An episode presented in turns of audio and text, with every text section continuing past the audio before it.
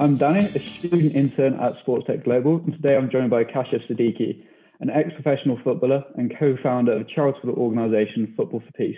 Thanks for joining me today, Kashif. Thanks, Danny. Thanks for having me. Appreciate it. Cheers for your time. Um, so my first question for you today is, as only one of 11 South Asians to play professional football in the UK, what do you believe is the main barrier to South Asian participation?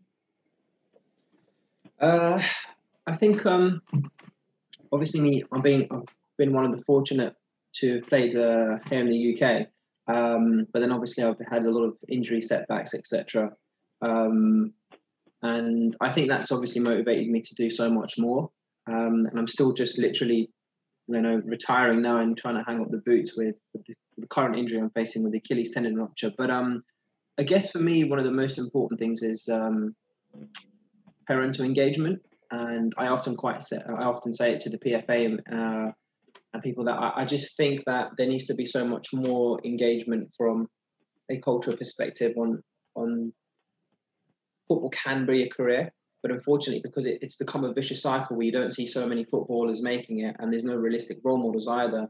So I think with parental engagement, role models, um, and education, I think there's just it's just it's just become this cycle where parents don't necessarily see the benefits of going into professional sport because you don't actually see a, a, a real path. And I think that's something that I've always been trying to adv- advocate for that there's, it's not about, you know, the million pound contract in the Premier League.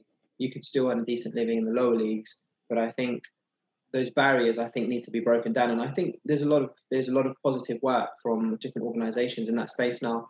Um, but I think I still think we've got a, a way to go to to get to the next stage. Uh, yeah, I guess having role models like yourself is is important to further uh, self-urging players down the line, just to see what that is a possible. From your perspective, career. looking from the outside, what do, what do you feel like? How what do you think that the issues are? Uh, I, I kind of agree with you. I mean, there's just not much of a visible presence of Asian footballers in professional football. So I can, yeah. I mean, I'm obviously I'm not South Asian myself, so I can really speak to the challenges that a footballer would face. But yeah. I could see how that would be a potential issue. Yeah, I mean, the the other thing is for me, obviously, despite the setbacks and everything, and you know, being one of the few, I, I, feel like I have a responsibility to contribute both on and off the field. So obviously, my last role with Oxford as as a both and a player and an ambassador, and, and looking at kind of playing number 10 between uh, the club and the community. And I think that's hmm. really, really important. And from there on, now obviously getting an opportunity to play in Kashmir and bringing my multi ethnic background from obviously father being from India, mother from Uganda, and having Pakistan heritage and, and trying to draw the world's attention to that region. But again, I think, for example, football's growing in South Asia massively. Um, but again, it's it's it's it's a it's a it's a generation shift of, of that taking place. Yeah, definitely. Um, so my second question for you is: you co-founded the charitable organisation Football for Peace in 2013. What are the organisation's key aims? So, um, Football for Peace established, was established in Chile in 2006 by FIFA legend Elias Figueroa. He played with Pele, Maradona, etc. And he officially announced it at the United Nations with Kofi Annan.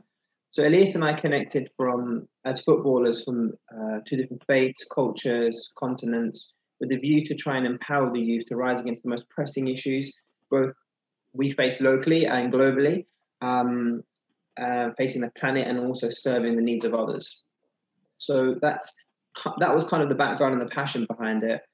Um, we felt that we were living in a time that's so connected, but ironically so divided. It was you know, and it still is unbalanced with poverty, inequality, climate, environmental issues facing the planet. And I feel that football, you know, touches 3.5 billion people. And we always were passionate about how do we really unlock that real power of football to support these issues. Um, so today with Football for Peace, we have three main pillars in doing so, and it's peace for people, um, peace for the mind, and uh, peace for the planet. And currently, where we are, um, we sit between trying to work between the United Nations and FIFA. Um, and there are many organizations doing amazing work in you know training young people etc but i think what football for peace do uniquely is combine diplomacy life skills and doing good in the community and that's really what we're trying to tap into three really important issues, and I think football's a great uh, vehicle to kind of solve and alleviate those. So um, my final question yeah. is, what has been your proudest moment during your involvement with Football for Peace and as a professional footballer? Um, I think one of the proudest moments um, for me was probably, and on a football perspective, was playing in the Beijing 2008 Olympic qualifiers against Qatar. Um, and having my mum there watching me. Um, you know, she's been kind of the the driving force for me as a single mother and, and instill the values that I have today, both on and off the field.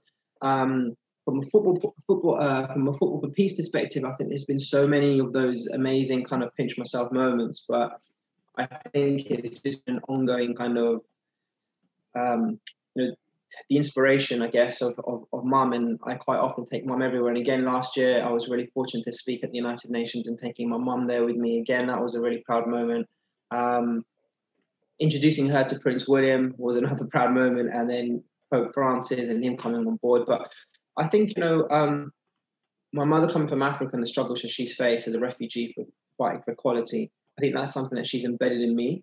Um, and my faith in God has released kind of let, let me to dream big.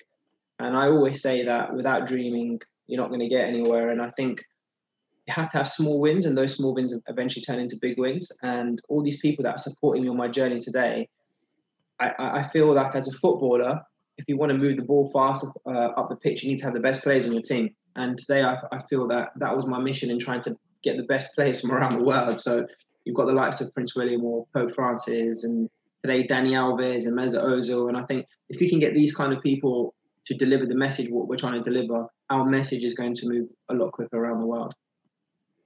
Yeah, definitely. I mean, it sounds like you've had a pretty crazy career professionally and with your uh, your charity work. So uh, shows a lot of highlights.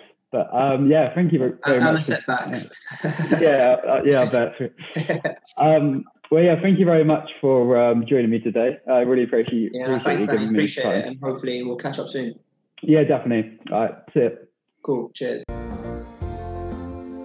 Thank you for tuning in to yet another episode of Cafe 21. You can catch the visuals to the Hot Seat collection on our YouTube or on our IGTV page at STGC 2021. And tickets for our live conference happening on the 16th of October are now live on Ticketmaster.